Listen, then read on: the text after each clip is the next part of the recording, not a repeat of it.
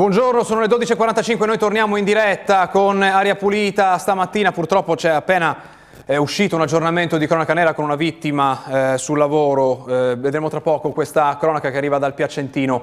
Eh, oggi parleremo tanto eh, di eh, Covid perché non soltanto ci sono dei dati che si fanno sempre più eh, preoccupanti, soprattutto dal punto di vista dei ricoveri, ma c'è anche un eh, tema di proposte che sono state fatte, eh, l'abbiamo, l'abbiamo, sentito ieri in chiusura della puntata di ieri, chi ci ha seguito ha visto l'assessore alla salute della regione che ha parlato dei tempi eh, dell'isolamento, oggi la questione di cui si occupano eh, alcuni eh, giornali è eh, la proposta di non fare il tampone agli asintomatici quando arrivano in eh, ospedale, allo scopo eh, di eh, ridurre i letti Covid che vengono eh, utilizzati ed è questa una proposta che avevamo già sentito eh, nel passato che proposte simili erano state bocciate, oggi ritornano a quanto pare, ne parleremo, parleremo anche di vaccinazioni, la domanda che si fanno tutti in questo momento, tutti coloro che rientrano nelle categorie che potrebbero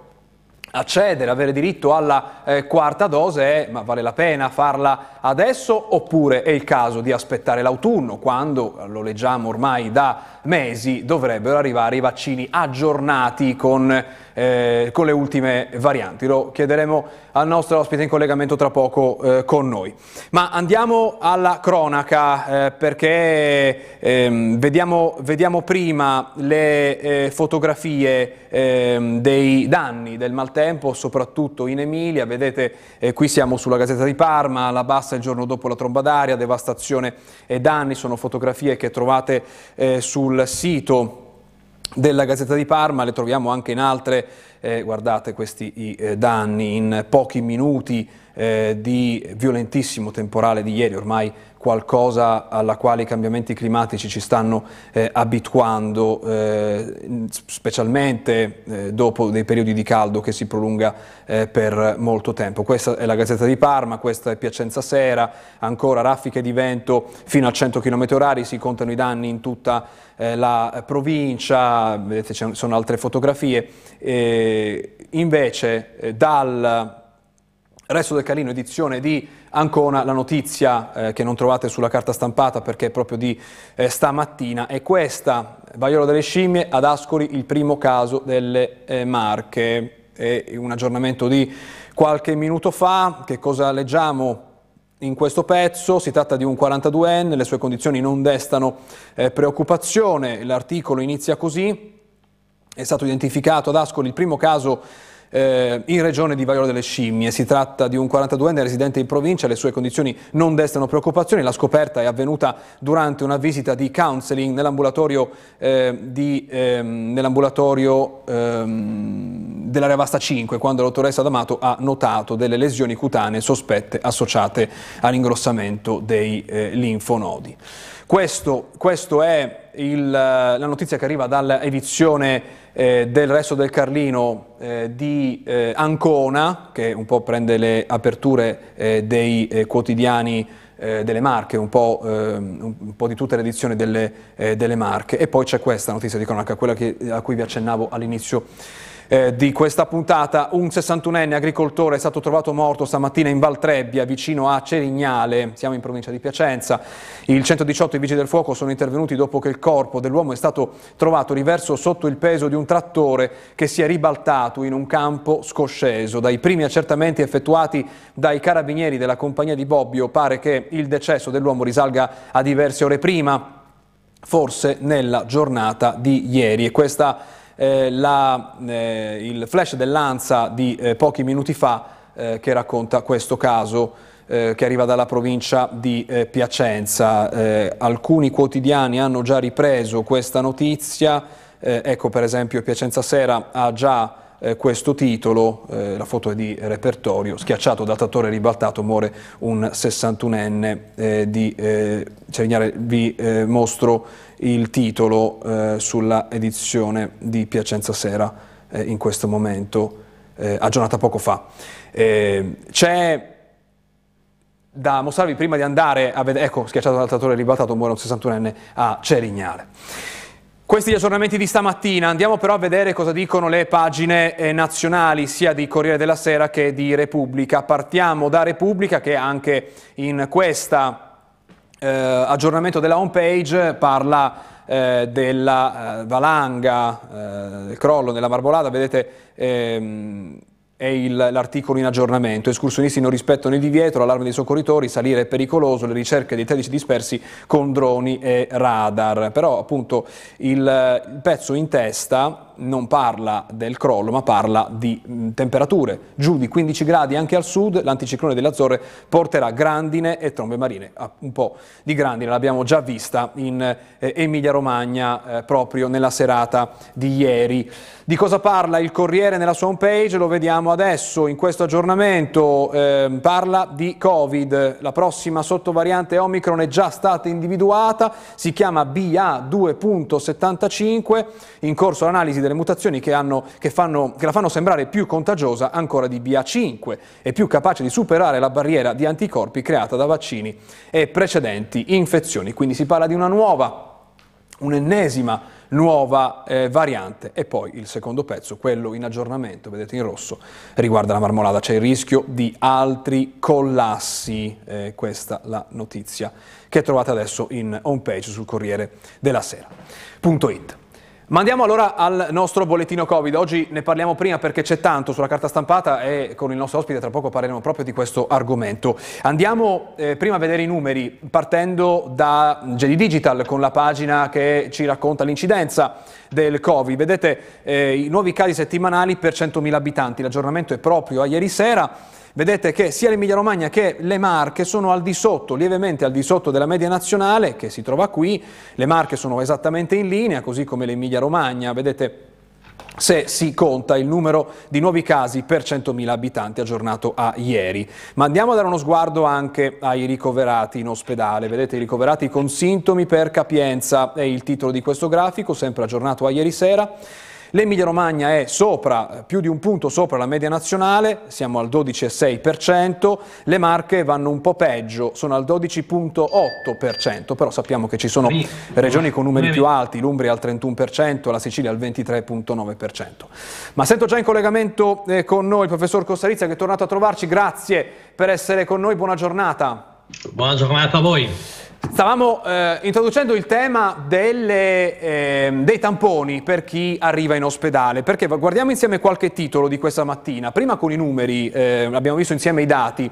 Eh, questo è il, il Corriere eh, di Bologna. Covid, il boom dei ricoveri sono quattro volte in più rispetto all'anno scorso. I dati della Fiaso, allargare il booster agli over 60. E questa è la proposta che abbiamo sentito ormai da qualche giorno.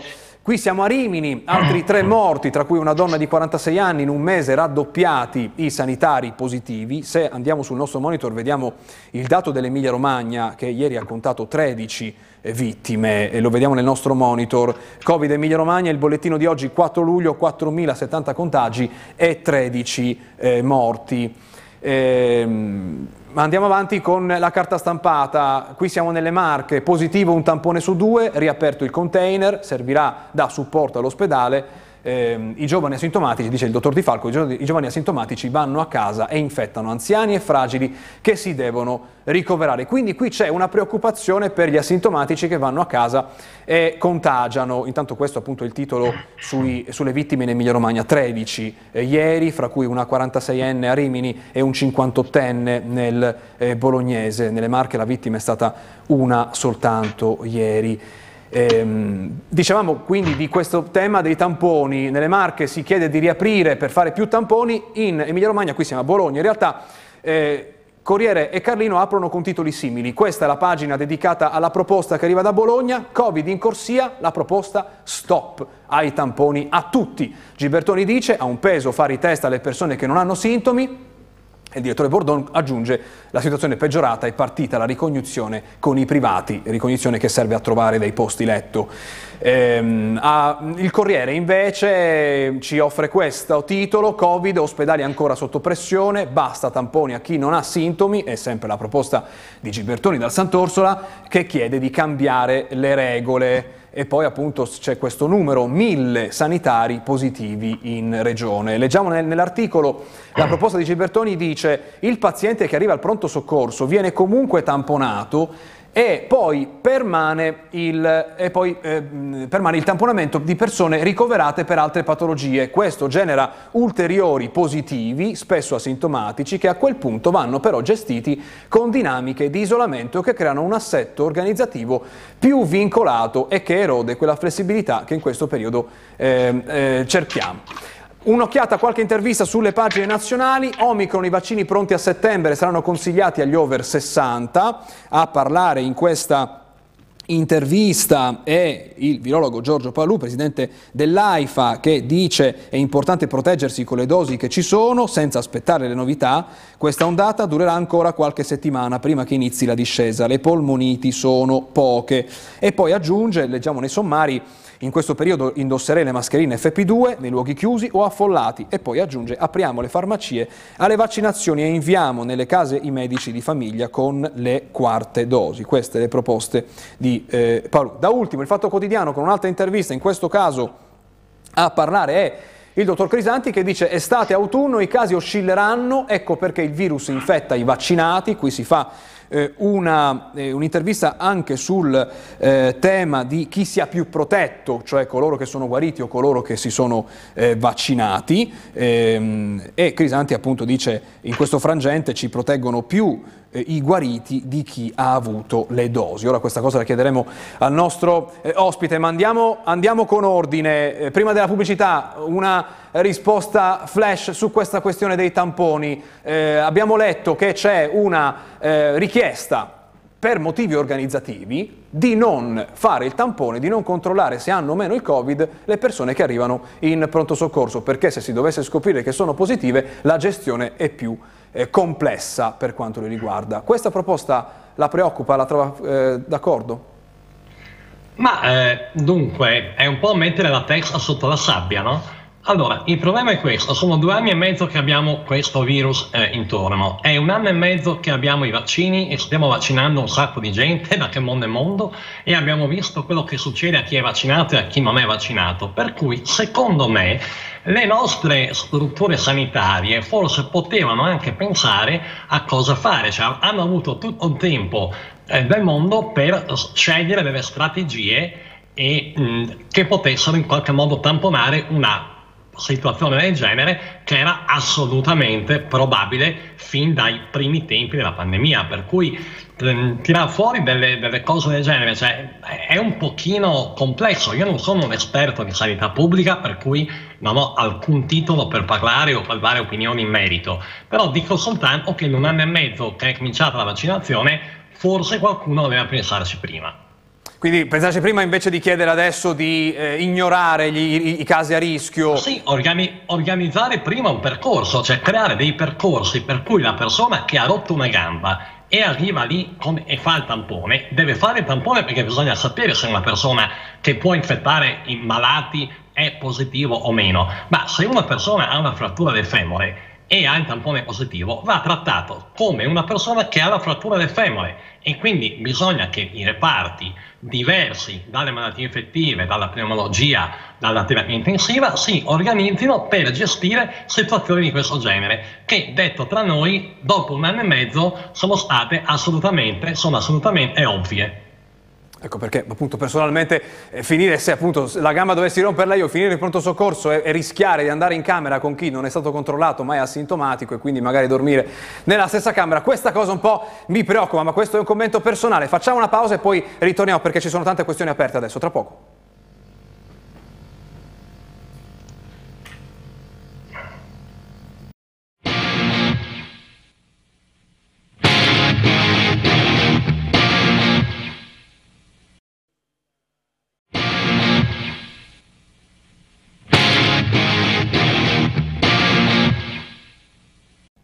Le 13.03 ritorniamo in diretta con Aria Pulita, con noi professor eh, Costarizza. Abbiamo eh, visto insieme oggi che c'è molto sui quotidiani rispetto al Covid, perché? Perché ci sono tanti contagi, perché aumentano i ricoveri, tanto che abbiamo sentito a Bologna si cercano eh, da privati i, eh, i posti, posti letto aggiuntivi perché c'è un aumento di eh, ricoveri e in tanti, tantissimi eh, adesso stanno valutando che cosa fare con la quarta dose. Sappiamo che c'è la proposta di allargarla eh, a altre fasce della popolazione. Abbiamo letto nei giorni scorsi delle critiche perché non è stato fatto prima, cioè vaccinare non soltanto sopra gli 80 anni ma anche sopra i eh, 70. Oggi eh, siamo eh, a luglio e bisogna ragionare se farlo o meno. Eh, partiamo però da questa intervista, quella al eh, professor dottor Crisanti che in questa intervista al Fatto Quotidiano dice è una, una risposta lunga, quindi cerco di sintetizzarla. Lui dice,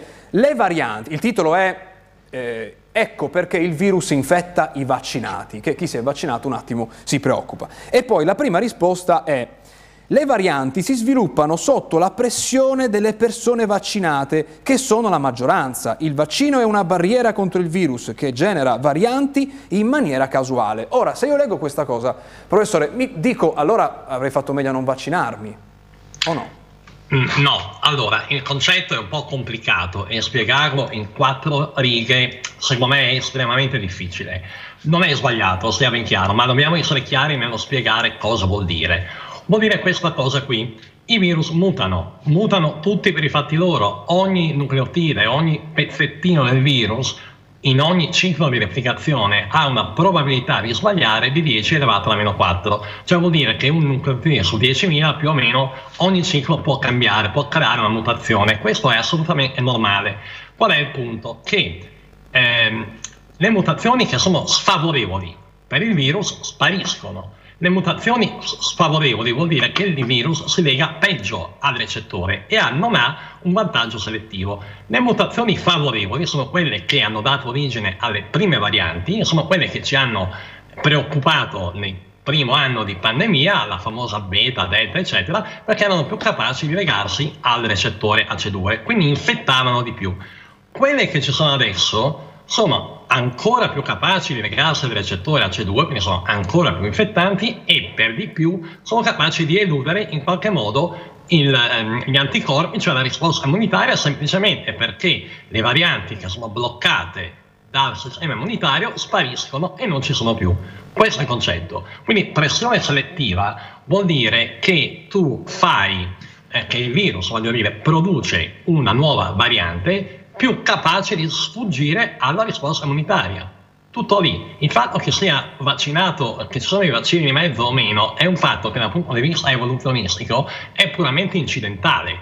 Cioè io ho una risposta immunitaria e quindi mi immunizzo e quindi combatto il virus. Il virus, che non è del tutto scemo, muta e cerca di contrastare la, la, la, mia risposta immunitaria e questo accade regolarmente. Le persone non vaccinate si infettano ancora di più Voglio dire, non è che i vaccini causano le mutazioni, le mutazioni insorgono sotto la pressione, comunque, sempre, e vengono selezionate dal fatto che quelle più capaci di sfuggire, sfuggire alla risposta immunitaria eh, prevalgono sulle altre, tutto lì.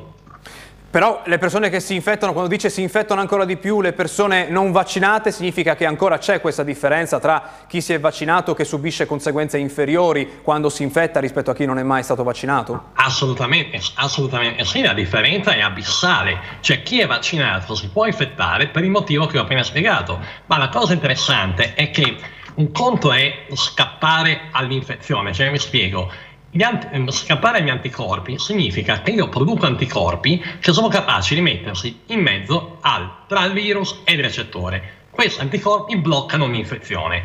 Questi anticorpi sono quelli che tutti noi speriamo di avere, neutralizzanti, che nelle, nelle altre vie respiratorie non funzionano benissimo perché sono prodotti altrove e raggiungono male la, diciamo, l'apparato respiratorio superiore, quindi rinofaringe, il naso, la gola, eccetera.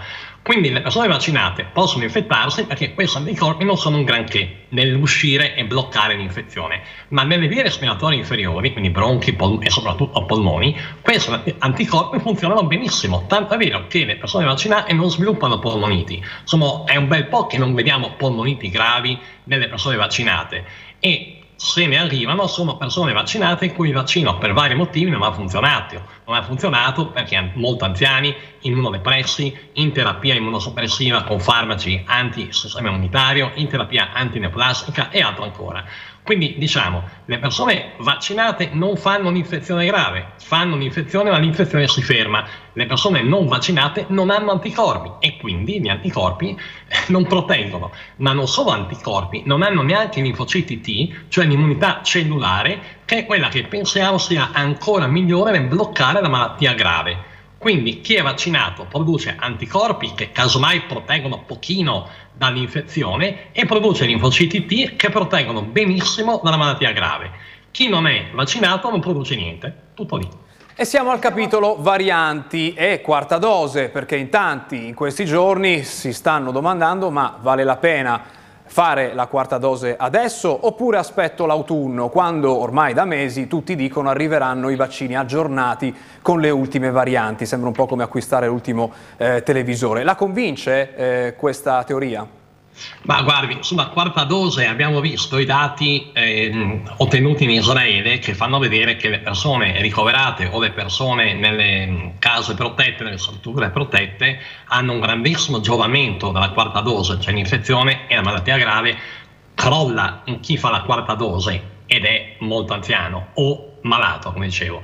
Sul fatto di darla a tutti sopra i 60, sopra i 70, e qui è un, è un problema perché dobbiamo capire bene come muoverci, no? Allora, io personalmente sarei per farla alle persone al di sopra di una certa età, possiamo discutere 60, 70, perché qui non c'è un manuale, no? Cioè non è che abbiamo il manuale come ti fermo la pandemia, non esiste, dobbiamo andare un pochino a buon senso e cercare di, di seguire un po' quello che accade eh, al virus e combatterlo come meglio non si può. Io personalmente sarei favorevole a vaccinare sopra i 65-70 anni con la quarta dose tutti quanti, nell'attesa che a settembre, come è stato detto poco, poco fa da lei e come è apparso oggi in un comunicato dell'AIFA, se non ricordo male, la, ehm, il vaccino bivalente, cioè quello che unisce il ceppo di Wuhan e il ceppo nuovo di Omicron, in realtà è Omicron 2.0 credo, questo vaccino è pronto, è stato testato, ha dato risultati molto positivi, facendo vedere come in questo caso 2 più 2 fa 5, cioè vuol dire che il vaccino eh, vecchio più il vaccino nuovo combinati danno un risultato migliore dei due vaccini somministrati singolarmente. Quindi è un effetto moltiplicativo più che additivo. No? Quindi il vaccino combinato funzionerà molto meglio. In settembre-ottobre dovrebbe arrivare, a quanto eh, dicono, e io penso che sia opportuno utilizzarlo immediatamente. Se dovesse ritardare, comunque la quarta dose fatta adesso alle persone, ripeto, anziane o immuno, poco immunocompetenti, potrebbe dare quei 3-4 mesi di respiro o comunque di tranquillità che ci permette di andare poi con la dose seguente bivalente. Ecco, sappiamo, eh, sappiamo, che, abbiamo visto intanto ringrazio la regia il titolo eh, con l'intervista a Paolo di AIFA che, che proprio di eh, questi vaccini aggiornati a settembre eh, parlava, abbiamo letto il titolo insieme eh, poco fa. Sappiamo però per certo che in autunno in tanti non faranno eh, questa quarta dose aggiornata o meno perché vedono che non c'è più un'emergenza negli ospedali, perché per tutto quello che ci siamo detti in questi anni e quindi sempre di più questi vaccini aggiornati somiglieranno a quelli con contro l'influenza, cioè che li fanno una certa parte della eh, popolazione. Eh, dobbiamo guardare con preoccupazione a questo scenario? Ma sa, eh, di nuovo ci vorrebbe la solita sfera di cristallo, è, è difficile fare previsioni, no? Eh, quello che abbiamo però imparato è che aver vaccinato, aver protetto i cittadini con il vaccino storico, diciamo ormai, ha funzionato benissimo ed ha una protezione importante contro la malattia. Questo va, va, detto, va sottolineato e scritto in tutti i modi. Il fatto che ci siano varianti nuove e che quindi noi dobbiamo un pochino correre dietro al virus è in questo momento, credo, in, inevitabile. perché dobbiamo capire bene come giocarci la battaglia finale, cioè come riuscire a produrre degli, dei vaccini che siano dei pan coronavirus, cioè vaccini che, capaci, che siano capaci di neutralizzare o di bloccare più tipi di coronavirus. E su questo ci sono già degli studi, già un, ci sono già diversi gruppi che ci lavorano. E eh, io sono completamente d'accordo con quanto ha detto il professore Paluca, una persona di grande intelligenza ed esperienza, sul fatto di usare le quante dosi. In prima possibile nel, nell'attesa poi di giocarci le altre, di, usare le altre, perché comunque il problema che va ribadito non è soltanto legato ad avere anticorpi il cui titolo diminuisce nel tempo nel sangue. Il problema è creare delle cellule residenti nelle, nelle vie respiratorie, nei bronchi, nei polmoni, cellule capaci di funzionare e bloccare l'infezione a quel livello. E cellule di questo tipo sono prodotte con il primo, sono state prodotte dal primo vaccino, sono state messe in moto dalla prima vaccinazione. Chiaramente con il richiamo e la terza dose siamo andati ancora meglio. La quarta io penso potrebbe essere opportuna. Da ultimo lei continuerà a mettere la mascherina oppure la lascia nel cassetto? Ecco, questo è un argomento interessante. Dunque, eh, io al chiuso, in ambienti chiusi, con poca aria, con poca circolazione e molta gente, continuerei a metterla esempio banale, in treno o in aereo, se invece vado in mensa dove c'è un ampio spazio, c'è molta aria che circola e, quant'altro, forse lì potrebbe anche servire di meno. Però ricordiamoci che, come lei ha appena fatto notare, le varianti saltano fuori, ogni variante è un po' migliore della precedente nella sua infettività, la variante BA7, cioè 2.75, quello che è, sarà una variante ancora più infettante di BA5 semplicemente è per il motivo di cui parlavo prima, cioè le varianti, i virus cercano di migliorare le proprie performance e quindi ogni variante sarà un po' migliore della precedente. Avremo Omicron, che ne so, 6, 7, 8, una più brava dell'altra. Tutto lì. L'importante è che noi siamo protetti con la vaccinazione. Quindi più che rimuovere, le protezioni eh, vanno tenute in considerazione. Grazie. Sì al momento giusto, al momento, senza esagerare, cioè io sono nel mio ufficio, qua non ha senso che mi metta la mascherina, ce l'ha se vado in mezzo a 10 persone, tutto lì. Grazie, sono con noi stamattina della Pulita, buona giornata, buon lavoro.